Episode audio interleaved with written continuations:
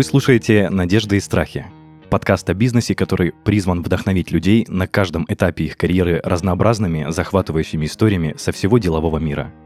Меня зовут Денис Беседин, я бывший владелец франшизы маркетингового агентства, и каждый выпуск ко мне приходят предприниматели и рассказывают, что за история стоит за их бизнесом — ну а в гостях у меня сегодня Анастасия Эртуханова, сооснователь российского бренда одежды Stylish 2010 с собственным производством. Анастасия, приветствую тебя. Привет, Денис. Спасибо большое за приглашение. Да, мне кажется, будет супер интересно, потому что создание своего бренда одежды с собственным, тем более производством, мне кажется, вот сейчас мега популярная тема. Все хотят, э, ну, как-то девочки, которые в тренде увлекаются одеждой, а не только девочки, заниматься этим. Расскажи для начала, пожалуйста, а, какая идея твоего бизнеса и твоего партнера, так как ты сооснователь, чем вы занимаетесь, на чем базируетесь и так далее и тому подобное. Идея моего бизнеса, а, вообще у нас офлайн бизнес, да, и это львиная доля, скажем так, нашего бизнеса, потому что все-таки в онлайн мы выходим только а, по чуть-чуть, и это 20% всего нашего бизнеса. Поэтому мы про сервис, мы про то, чтобы давать атмосферу шопинга, про то, чтобы создавать отношения с нашими клиентами и дарить им очень классный, качественный продукт. У нас есть и мужская и женская коллекция. Мы производим сами и одежду, и обувь. И это очень классная такая ценовая политика, в которой высокое качество и при этом очень приемлемая стоимость. Вот поэтому мы а, развиваем сеть по России. Сейчас у нас 8 городов России, 70 сотрудников, и это то место, про которое говорят, что это гораздо больше, чем просто шопинг. А вот эти офлайн точки это прям магазины, где можно прийти, пощупать, посмотреть, померить, оплатить и уйти довольным, правильно? Слушай, это огромные шоурумы по 200 с лишним квадратов а, с красивейшими светлыми примерочными, инстаграмными зеркалами, свежими цветами, кофе в стаканчик, а, диваном для мужа скучающего и детской зоной для деток. Поэтому да, это большие классные зоны, где удобно проводить время. Я еще, знаешь, что хотел спросить? Вот на стадии обговаривания, что я прочитал, что вы уже выходите в онлайн, и вы есть э, на Ламоде. Да. И есть в Золотом Яблоке. Да. Все верно. Слушай, а золотое яблоко это же, по-моему, про косметику. Слушай, они про косметику, но сейчас у них а, появился раздел для дома и отдыха, и у нас есть великолепные пижамы собственного производства, которые идеально подходят и для отпуска, для отдыха, и для домашней носки. У нас также есть и свой сайт, просто сейчас он такой проживает революцию. Как обычно, это с ремонтом или с сайтом мы планировали за месяцок отделаться и сделать новенький красивый сайт, но не тут-то было. Пошел четвертый месяц, а пару миллионов перевалили валило, но зато вот э, через две недели мы планируем открыть наш новый большой сайт и онлайн-продажи сделать более агрессивными и такими активными. Слушай, я сразу немножко опешил от цифры, которые ты сказала, а потом я, наверное, понимаю, что это каждая позиция оцифрована, она может положиться в корзину. Да, да, и это так далее, же привязка подобное. к CRM, к 1 это очень сильная систематизация бизнеса, потому что это должно синхронно, если это только что продалось в офлайне, чтобы в онлайне это не высвечивалось. И это очень сложная система, собственно, она так дорого и стоит. Да, я, я вот только сейчас осознал, что это ого-го, сколько работы. Да. Ну что ж, давай, наверное, приступим к обзору да, твоего предпринимательского пути. Скажу сразу для слушателей наших, что твой партнер, твой сооснователь тоже бренда, это твой муж, как оказалось. Да. И чуть попозже, конечно, мы поговорим о семейных отношениях э, бизнес-вумен и бизнесмена. А расскажи в целом, на кого ты училась? Какие у тебя были, скажем так, планы, ожидания на жизнь, когда ты была школьницей или студенткой? А, ты знаешь, я как-то очень быстро определилась. Я с восьмого класса влюбилась в психологию. Я активно участвовала в российских олимпиадах по психологии. И, будучи одиннадцатиклассницей, я уже поступила на бюджет в четыре вуза страны на психолога. И, собственно, я успешно проучилась на социального психолога в ВУЗе, то есть у меня высшая психологическая.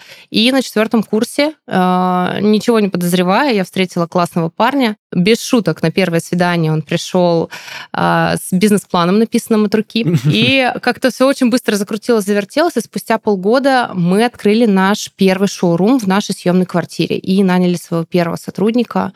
Вот, я отрисовывала наш э, первый лого сидя на парах, на последних. Вот, в общем, это был такой классный студенческий бизнес, который очень быстро начал развиваться. Так сразу у меня куча вопросов. А куда делись амбиции от э, психологии, которой ты горела? Слушай, они были. Если честно, это был, правда, болезненный период, а, потому что я, правда, к этому так долго шла, и у меня намерения там у всей семьи были. Настя училась на бюджете, сама писала диплом, и тут вдруг продавать э, шмотки, извиняюсь, да, а тут вот вроде такие были серьезные намерения. Я планировала быть бизнес-тренером в корпорациях, потому что у меня очень круто получается работать с группой группами. И так уж вышло, что я очень быстро вовлеклась, и мне так понравилась вся эта история, и я поняла, что то, чем я занимаюсь вот уже 14 лет, по факту это и есть то, на кого я училась. Я организовываю людей, я выстраиваю менеджмент, я выстраиваю структуру, и я до сих пор по сей день занимаюсь пиаром в компании.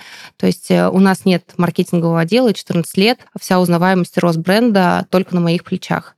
Вот, поэтому, в принципе, образование психолога, социального психолога мне очень сильно пригодилось. Но тогда было болезненно, конечно, э, доказывать маме с папой, почему я вдруг продаю вещи на съемной квартире со своим парнем, а не иду работать в крупную корпорацию. Такой тоже вопрос задам родители не были против твоего парня, который тебя, скажем так, э, ну, подначил на это дело? А, нет, э, ты знаешь, все люди, когда узнают моего мужа, там сложно не влюбиться по уши в него, потому что он очень крутой, добрый и располагающий, поэтому э, первое же свидание с моими родителями сразу же было в сердце, и, в общем, родители были серьезно настроены на наши дальнейшие отношения. Вот что значит харизма проработанная, вот это да. Это точно. Ты сказала про свои обязанности вот в вашем тандеме с мужем. Это маркетинг, развитие, скажем так, воспитание и рост сотрудников. А чем занимается твой муж? Он занимается э, всеми бюджетами, бухгалтерией, полностью всеми финансовыми стратегиями, в принципе, стратегией роста компании, когда, где мы открываемся, где целенаправленнее сейчас это делать. И вся логистика на нем, так как, в принципе, нас львиная доля нашего производства, в том числе расположена а, в Гуанчжоу в Китае, в Стамбуле в Турции, то а, очень много вопросов логистики, особенно в связи со всеми геополитическими сейчас вопросами, поэтому он решает такие большие фундаментальные мужские вопросы, как доставка и деньги. Я, кстати, хочу сказать и затронуть тему твоих обязанностей, что изучая страничку в запрещенной социальной сети, я хочу отметить, что у вас ого-го сколько подписчиков, это порядка 123 с хвостиком у вас там. Да. И, я так понимаю, развитие очень-очень успешно прошло. Думаю, да, потому что мы всегда шли через любовь, через сердце, через душу, а это не может не влюбить в себя. Угу. Тоже такой, наверное, логичный вопрос, а почему вы еще не на маркетплейсах? А, ты знаешь, э, мы, наверное, тот самый кейс, который был э, на маркетплейсе и ушел. А если мы говорим про Wildberries, мы поняли, что стратегия развития нашего бизнеса и позиционирования, и то качество продукта, который мы сейчас создаем, а, нам сейчас не очень рентабельно выставлять именно на этой площадке, поэтому мы для себя выбрали именно Ламоду и наш собственный сайт. Если не секрет, можем чуть-чуть поглубже обсудить эту тему, возможно, для предпринимателей, которые тоже думают выйти на маркетплейсы. Может быть, скажешь какие-то подводные камни, может быть, нужно, скажем так, стоимость товара увеличить, чтобы торговать на маркетплейсах. Ты знаешь, здесь, наверное, нет никакого секрета. Это всегда в, во всех решениях бизнеса мы выступаем, а как если мы сами э, собственные потребители. И я не являюсь, например, потребителем э, там, того же самого Wildberries, потому что я там за, не знаю, за эстетику, за более там удобную, удобный шопинг, эстетичный шопинг, красивых курьеров и так далее. Да? Вот я все-таки за такую э, большую качественную позицию. И здесь, что касается работы Wildberries, то здесь скорее такой очень сильный кровавый океан, особенно в одежде, особенно в женской одежде. И бороться с коллегами, да, которые делают просто там жесткий демпинг и ставят стоимость футболки там 390 рублей, когда у нас ткань выходит только дороже. Это немножко бессмысленная игра, и у нас уходило очень много а, сил и энергии и денег на раскрутку, когда мы те же самые силы, энергии и деньги можем направить на те инструменты, которые по-настоящему работают на нас и нашу аудиторию. Ну, то есть, действительно, если у тебя качественный продукт, он действительно стоит денег, очень сложно, да, на Wildberries соревноваться с скажем так, самым-самым эконом-классом, который в основном и пользуется спросом на маркетплейсах. Ты знаешь, Денис, там есть такая деталь, а, абсолютно точно я знаю, что есть очень много успешных кейсов на Wildberries. Здесь очень важно сделать глубину модели, то есть тот тираж, который ты выпускаешь. А для нас, опять же, как для офлайн бизнеса это не очень рентабельная история а, инвестировать в тысячу единиц, чтобы они лежали на складе. Ну да. Мы да. за горячие готовые продажи. То есть те ребята, у кого там три классных платья а, глубиной в тысячу единиц, для них это, безусловно, очень выгодная стратегия развития. Они, правда, могут зарабатывать огромные цифры, да, там в миллионах. Для нас, как для офлайн бизнеса все-таки, да, это было лишь поддержание и дополнительный инструмент, дополнительный канал касания. Вот, но когда мы проанализировали силы, деньги и логистику, мы поняли, что нам через Инстаграм гораздо выгоднее продавать, оставляя всех своих клиентов с собой же и не рекламируя другую площадку. Хорошо, давай вернемся к становлению бренда, к пути предпринимательства. Э, я сейчас только начинаю соображать, что 14 лет назад, это как раз 2009-2010, неужели название Stylish 2010 как раз пошло с того самого года и не менялось 2010 -го? Абсолютно, да, да. Был просто Stylish, потом в какой-то момент мы поняли, что напоминая каждый раз самим себе и нашим клиентам о том, что мы а с 2010 года мы прошли все эти кризисы, невзгоды, которые претерпевал российский бизнес. Это будет укреплять нас и наш бренд.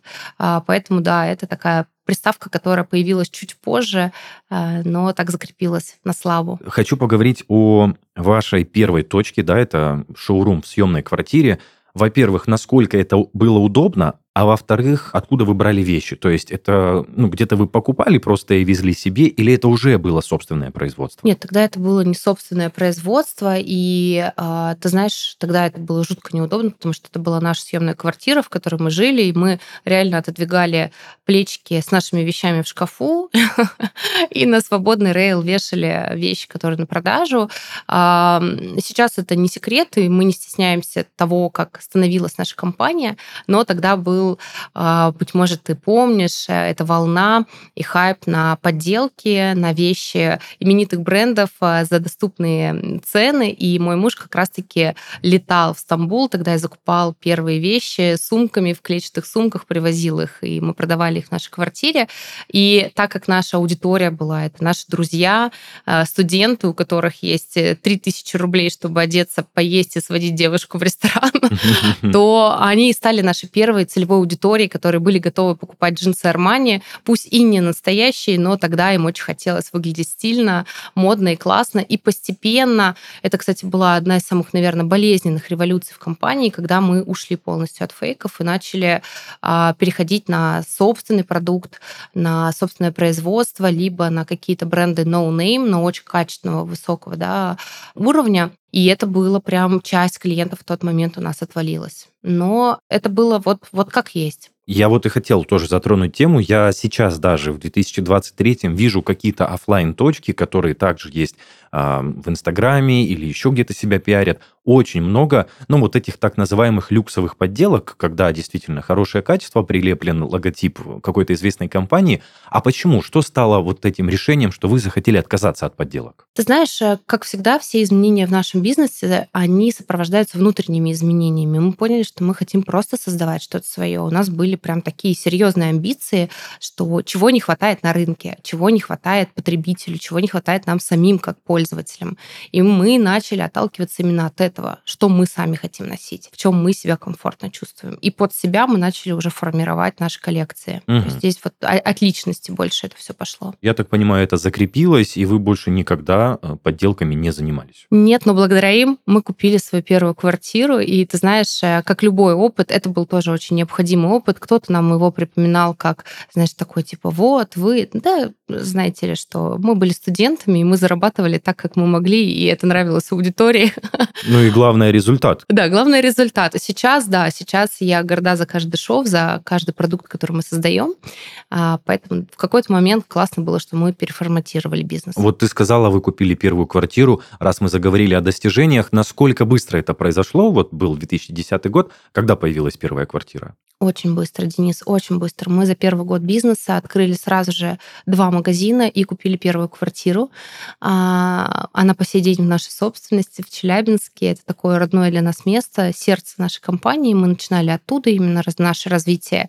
И а, это, знаешь, мы еще не знали, как вообще с этими деньгами. Мы достаточно из таких средних семей с мужем. И у нас не было там ни машины, ни денег на, на даже на такси, но у нас уже была своя квартира. И мы в первый наш магазин ездили снимать э, выручки по вечерам, чтобы не оставлять деньги э, в магазине на маршрутке. Вот. Ну, то есть вот как- как-то так, ты знаешь, ну, это было прикольным опытом, если честно. Я сейчас его с радостью вспоминаю. Но, тем не менее, вот таким образом вы сохранили свой капитал, знаешь, не тратя на, Да, условно говоря, побрякушки, Да. на красивую жизнь, а просто инвестировали в себя, в семью и в бренд. все верно. Круто. Это очень похвально. Э, Если не секрет, вы оба размышляли таким образом, или это все-таки больше было с чьей-то подачи? Ты знаешь, мы, в принципе, Бонни и Клайд, мы прям единомышленники в 99% наших решений и жизненных, и в бизнесе. Вот. Без утопии это правда так, э, и как-то у нас прям очень легко дается какие-то решения, особенно вот касаемо стратегии развития дальше. Но, по сути, я почему так спросил, обычно девочки, они, им свойственно, да, вот полу- получили первые деньги, это закрыть свои базовые потребности. Это хорошая косметика, сумочки, уход за собой, одежда, а потом уже что-то ну, более масштабное. Ну, в вашем случае получилось наоборот, и это прям, ну, я супер горд даже за вас, хочу так сказать. Спасибо большое. Слушай, ну, девочки тоже бывают разные. Ты знаешь, я так, то жила на 500 рублей в неделю, когда мне родители давали в студенчестве, и подрабатывала с первого курса, и поэтому деньги, которые появлялись в бизнесе, что я уже могу ходить не в университетскую столовую, а в пиццерию, для меня это уже было классным, классным результатом того, что я предприниматель. Ну вот, тем не менее, такой первый, наверное, вывод и инсайт – это ценить средства, которые были заработаны, вкладывать их в нужное русло обратно, откуда они пришли, и сохранять капитал. Абсолютно точно. Хорошо, переходим к открытию ваших первых двух точек, которые случились в первый год вашей, скажем так, деятельности. Это было сложно, легко. Насколько вы быстро решились на это? Какие у вас были ожидания от открытия этих точек? Возможно, вы ожидали там, например, э, ну, Золотые горы, а получилось, что было что-то среднее. Или наоборот, не ожидали, что это все выстрелит, а это все как пошло-поехало. Как было у вас? Была как раз-таки вторая часть, да, когда мы не ожидали, что настолько высокий спрос, но когда мы открывали наш первый шоурум 1 мая 2010 года, у нас э, на крыльце выстроилась очередь из 30 человек. Как вы это сделали? Мы попали в ту точку, когда то, что было необходимо а, потребителю, понимали четко, кто наш потребитель, били именно по болям, скажем так, и закрывали боли именно нашего потребителя. То есть мы не распылялись. У нас была в тот момент классная страничка ВКонтакте, вот, достаточно такая с классными фотками, и э, как-то очень быстро набралась именно наша целевая аудитория, поэтому на одном продавце, которая была моей же одногруппницей, а, мы выстроили просто вот э, 30 человек очередь, и мы по очереди запускали, потому что шоурум был 16 квадратных метров первый, и он был совсем крошечный, вот, и постепенно-постепенно мы начали открывать. То есть вот, ты знаешь, на начале как будто мы наоборот вот просто как на серфинге встали на волну и погнали на ней. И потом начались уже настоящие такие взрослые испытания, но первый год он был такой сладостный, такой легкий, такой ага, прям озолоченный, знаешь. Слушай, я сразу еще задумался о том, что вы на тот момент еще, я так понимаю, с молодым человеком, с парнем вели этот бизнес, а не было ли каких-то договоренностей, или, может быть, вы уже, скажем так, расписались, поженились, как-никак э, вы вкладываетесь вместе, а бизнес на ком-то одном? Слушай, хороший вопрос. Я даже не помню, какая была последовательность. Как-то у нас сразу так выстроились отношения, что наши деньги это наши деньги, мы вместе ведем бюджет по сей день. Вот. А Свадьба была незадолго после, потом сразу же родился наш первый ребенок, наша первая дочка. Вот, поэтому все было последовательно, понятно, прозрачно. Наша огромная сила, которая нам помогает и в собственной коммуникации, так как все-таки строить бизнес и жить, это достаточно такая интересная история. И с нашей компанией это выстраивать открытый диалог. Если нас что-то не устраивает, мы просто это проговариваем. Да? И если на тех моментах, возможно, что-то нас там в бюджете, распределение там или в чем-то еще не устраивало, мы просто садились и разговаривали. Вот поэтому самый простой способ э, словами через рот мы как-то очень быстро решали все эти вопросы. Вот эти две точки, которые вы открыли в 2010-м, они по сей день существуют или они уже прикрыты? Они уже закрыты, они потеряли свою актуальность, они не в самых классных местах, не самым классным ремонтом, поэтому сейчас мы уже в таких самых топовых районах в городах находимся, либо в топовых ТРК. А, Зачастую, кстати, наши магазины находятся не в торговых центрах, а в ритейле на улице, в каких-то классных жилых районах на первом этаже. Вот, поэтому, да, эти точки уже, к сожалению, э, не работают. Мы каждый раз, когда возвращаемся в Челябинск, в командировку, проезжаем мимо них, машем им ручкой, вспоминаем с трепетом и любовью. Мы прерываем вещание срочным выпуском новостей. В компании «Крутость Юг» произошло непоправимое. Сотрудникам Дмитрию Быстрякову и Иннокентию Глупову была доверена важная задача – подать отчетность ФНС до конца рабочего дня, чтобы после работы успеть на корпоратив. Проведя весь день на созвонах, предвкушая вечерние танцы с коллегами, Быстряков и Глупов обнаружили, что до конца рабочего дня всего 5 минут. Документы нужно загружать по отдельности, а работать может только один человек. Ситуация патовая, времени нет. Отчетность важная, ее срочно нужно отправить в ФНС. Доклайнер поддерживает массовую загрузку документов, а работать одновременно могут несколько сотрудников. С ним никакие ФНС и сверки вам не страшны. Taxcom Доклайнер – это профессиональная программа для подготовки и сдачи отчетности ФНС, СФР, Росстат, Роспотребнадзор и ЦБРФ – она предоставляет широкие возможности разграничения прав пользователей, локальное хранение документов, управление несколькими подключенными организациями и подразделениями. Taxcom DocLiner – многофункциональный сервис. Здесь вам доступно резервное копирование, автовыгрузки, сверки с ФНС, интеграция с учетными системами и многое другое – а благодаря круглосуточной поддержке пользователей, даже если у сотрудников возникнут затруднения, специалист клиентской службы ответит на любые вопросы и поможет справиться с проблемой. Ищите ссылку на Taxcom DocLiner и другие продукты компании Taxcom в описании выпуска.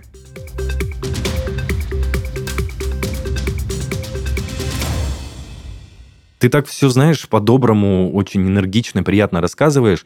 Хочу затронуть, может быть, какую-то негативную часть, возможно, если э, это была часть, какие-то черные полосы. Все ли всегда было вот так хорошо? Не было ли моментов, когда ты и твой супруг были разочарованы в той нише, которая была выбрана? Было ли желание сменить полностью вектор движения или отказаться, что-то переиначить в целом? Слушай, буду честна, да, я очень люблю открытый диалог. А, такие моменты возникают чуть ли не раз в месяц, когда мы говорим, да, Даже да, сейчас, к черту все. Ну, конечно, ну мы живые люди, мы испытываем эмоции, бизнес в России постоянно это как американские горки, и а, мне кажется, такая проверка на стрессоустойчивость и на эмоциональный интеллект, поэтому да, и по сей день бывают те дни, когда мы говорим, нахера мы вообще во все это ввязались? Но мы вспоминаем, что у нас есть команда, что у нас есть обязательства, что у нас есть 30 30 тысяч э, лояльных клиентов и как-то быстренько собираемся обратно. Конечно, на нашем пути было колоссальное количество факапов, провалов, банкротств, а, подстав, э, проблем и всего-всего. Но помимо таких общественных да, проблем, с которыми столкнулись, мне кажется, все предприниматели России, такие как там изоляция и все вот эти политические истории, то наши личные истории, в том числе, да, были пересекались, когда мы, например, переехали из Челябинска в Москву, я как раз была беременна вторым ребенком, и у меня начался, знаешь, какое-то такое э, озарение, что ух ты, а я хочу дальше идти, мне хочется чего-то большего, не только строить бизнес, я могу дать больше. И тогда я начала потихонечку сепарироваться и от мужа, и от бизнеса, и пошла в собственные процессы, как психолог, как коуч, так как все-таки у меня есть образование, я получила еще дальше э, три модуля обучения на международный сертификат коучинга.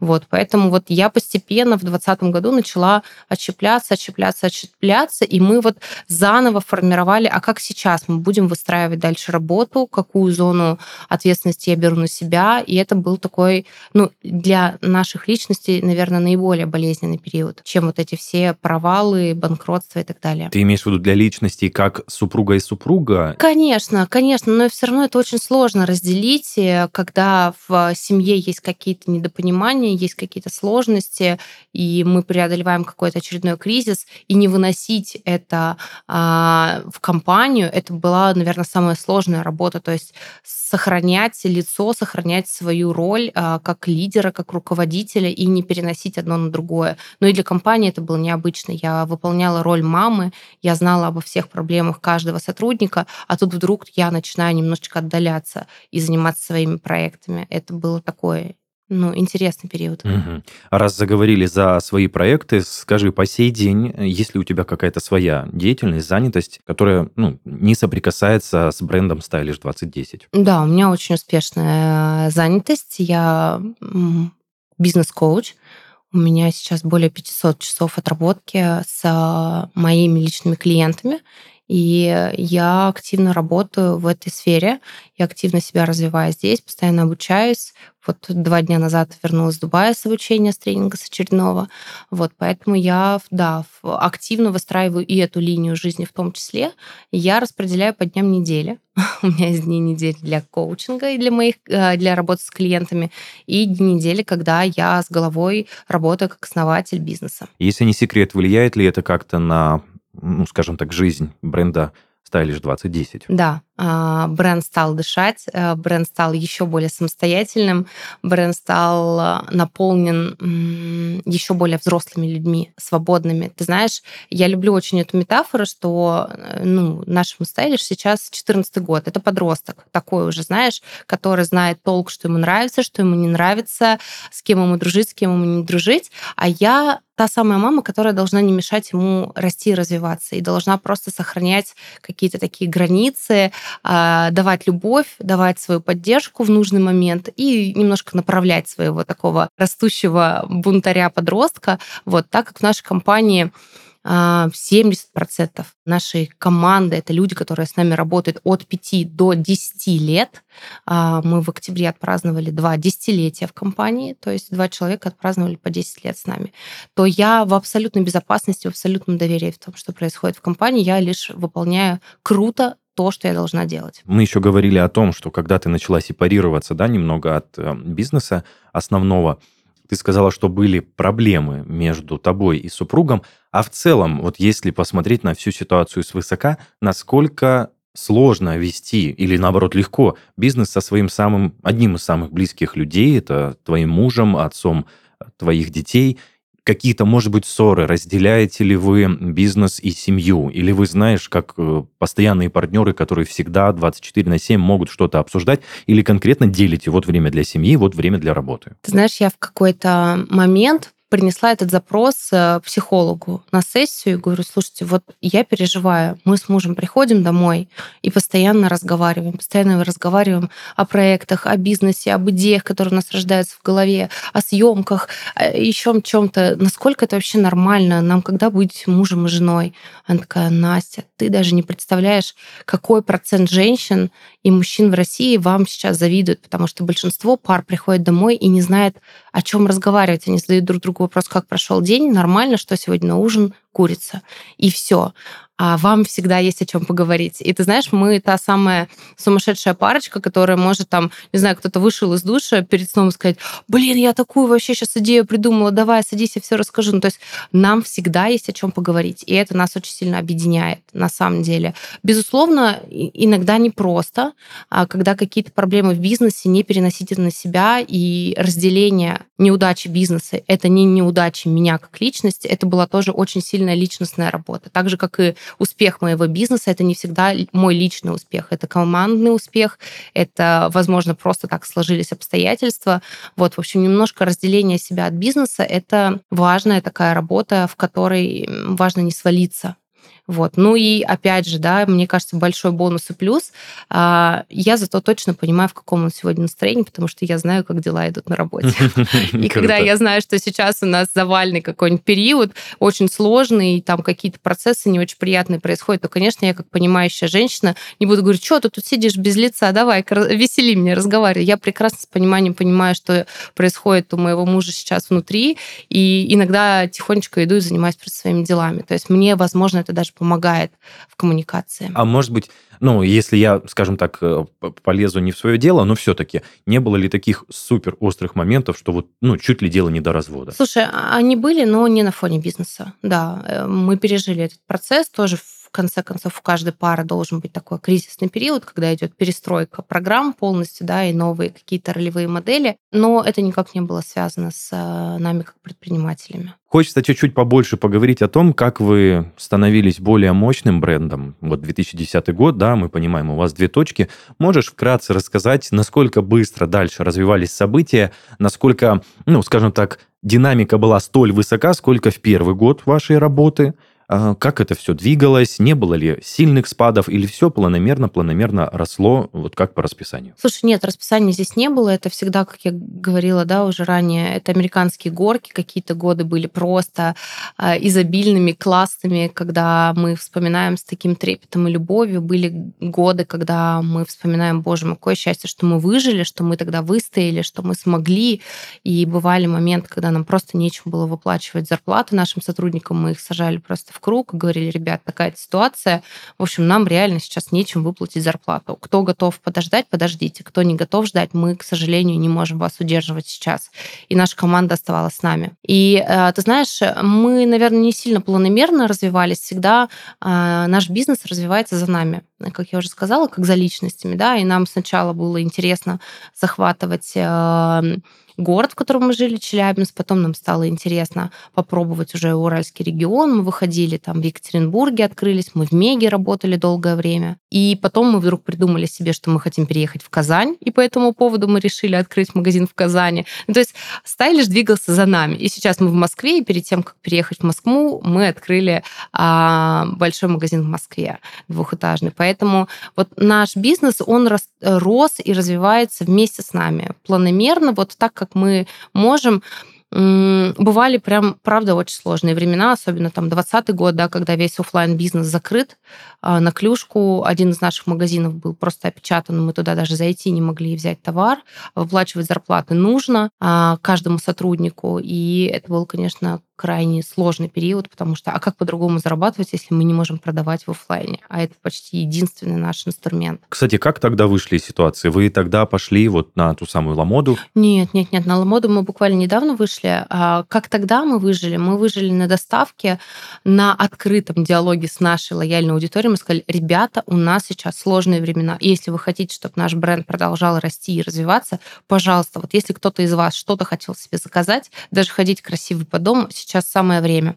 Я была беременна, я делала обзоры у нас на квартире, а, на балконе каждый день я делала обзоры, что можно у нас классное купить. Нас очень поддерживали наши наша команда, и ты знаешь, мы немножко хакнули систему, но сейчас спустя время, наверное, уже можно об этом говорить. Мы приоткрывали магазин, мы запускали с черного входа в Челябинске наших лояльных гостей, и они шопились, эм, хотя главный вход был закрыт.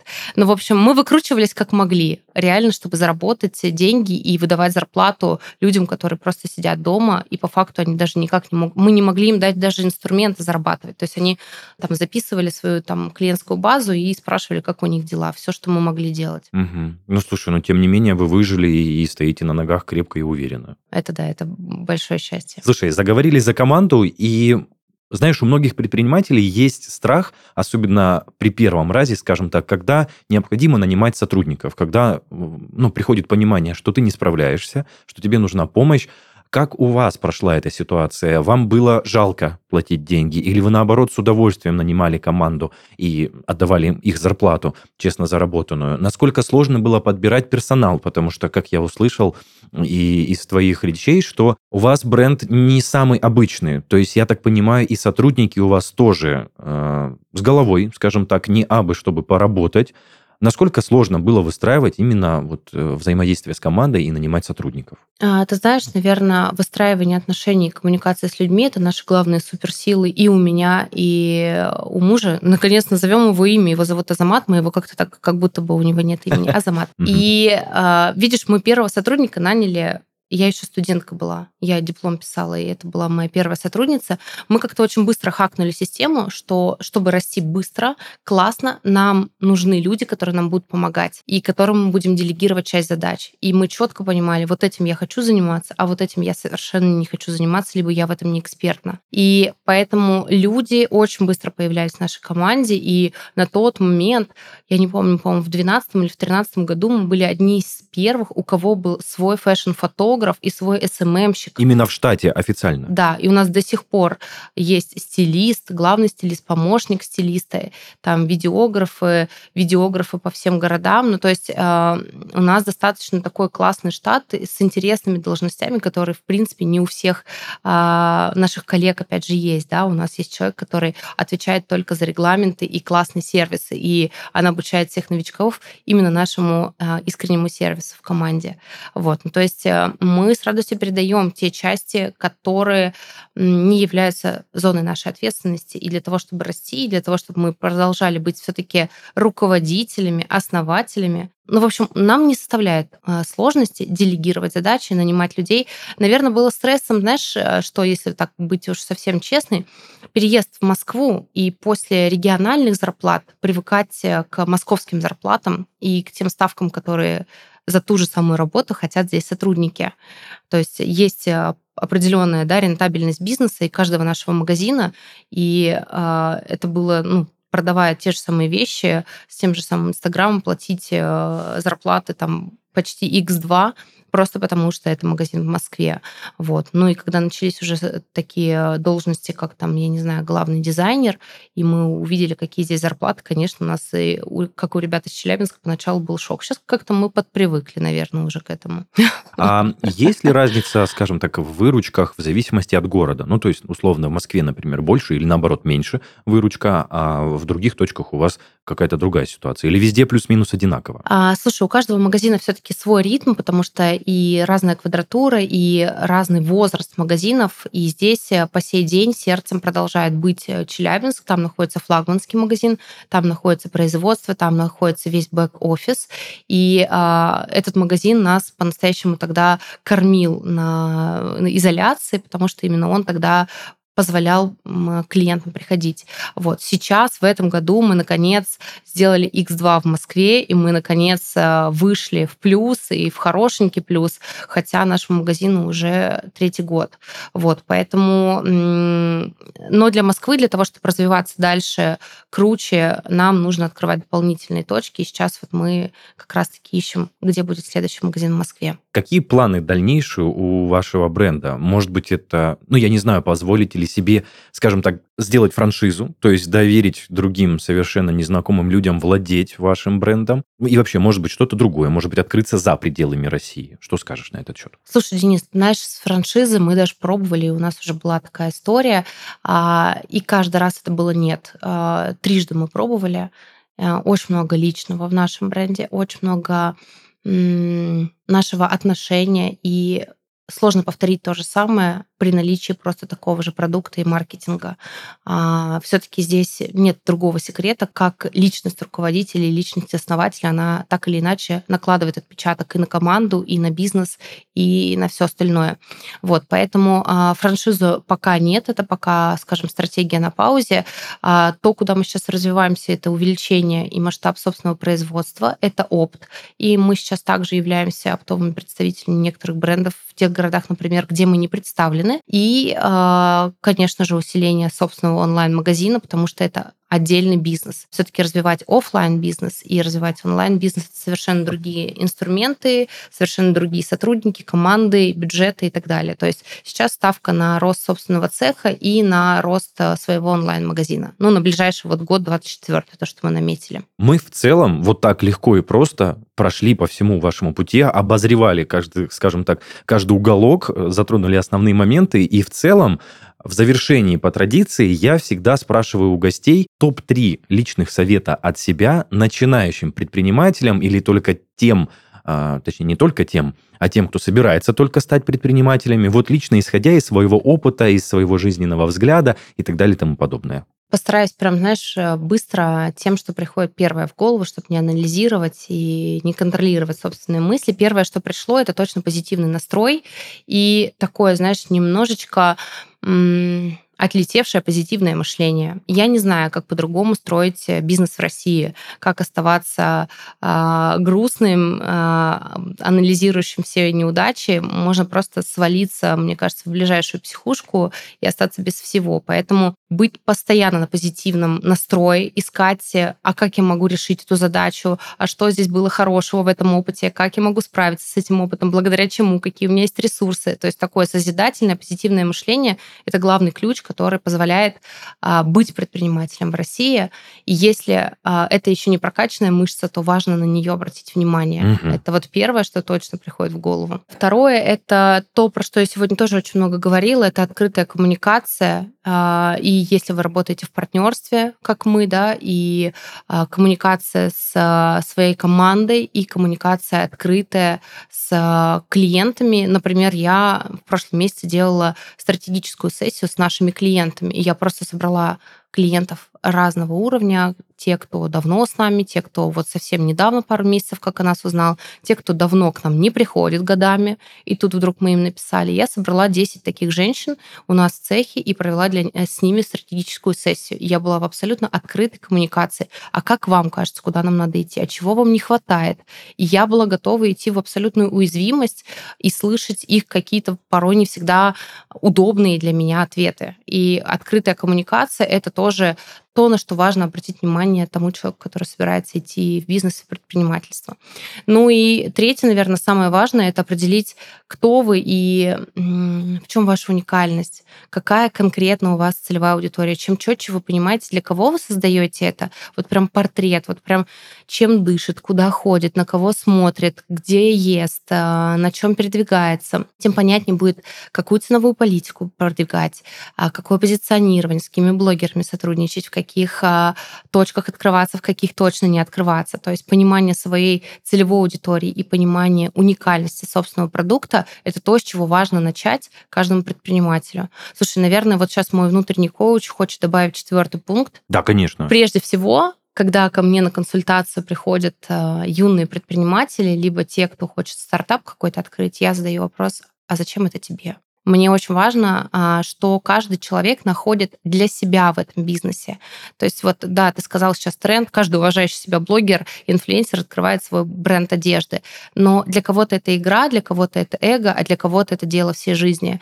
И найти свое зачем и на этом зачем, насколько долго на этом зачем я смогу протянуть, насколько эта мотивация настолько сильная, настолько сильная внутренняя миссия, что я, несмотря на все невзгоды, буду идти, или это просто хайп, который я хочу потрогать, попробовать, как все, а, чтобы было что выложить в Инстаграм, это уже совсем другое зачем. Поэтому вот начать с внутреннего, а зачем мне это? Если у вас есть минимум 10 пунктов, минимум 10 аргументов таких увесистых, мощных, то дальше вы точно пойдете. Можно к ним каждый раз обращаться, когда вы думаете, нахера я это придумала.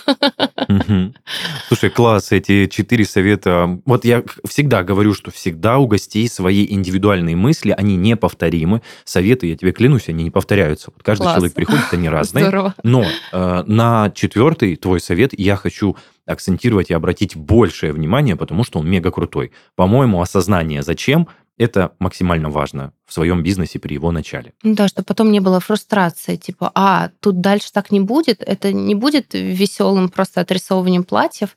Вот, и когда у нас есть крепкое, зачем мы это делаем, и та миссия, которую мы несем, там любые невзгоды, правда, уже становятся по плечу, потому что они уже меньше по размеру, чем то, для чего мы это делаем. Друзья, мы с вами можем потихонечку заканчивать. Это был подкаст «Надежды и страхи» и его ведущий Денис Беседин. В гостях у нас сегодня была Анастасия Эртуханова, сооснователь российского бренда одежды «Stylish 2010» с собственным производством. Оставляйте комментарии к выпускам в наших группах и пабликах во всех социальных сетях. Также заходите слушать и смотреть нас на всех популярных музыкальных платформах и видеохостингах. Ну а если хотите стать гостем нашего подкаста, пишите на почту heysobachkaredbarn.ru. Всем пока-пока. Анастасия, спасибо тебе большое. Спасибо большое за приглашение.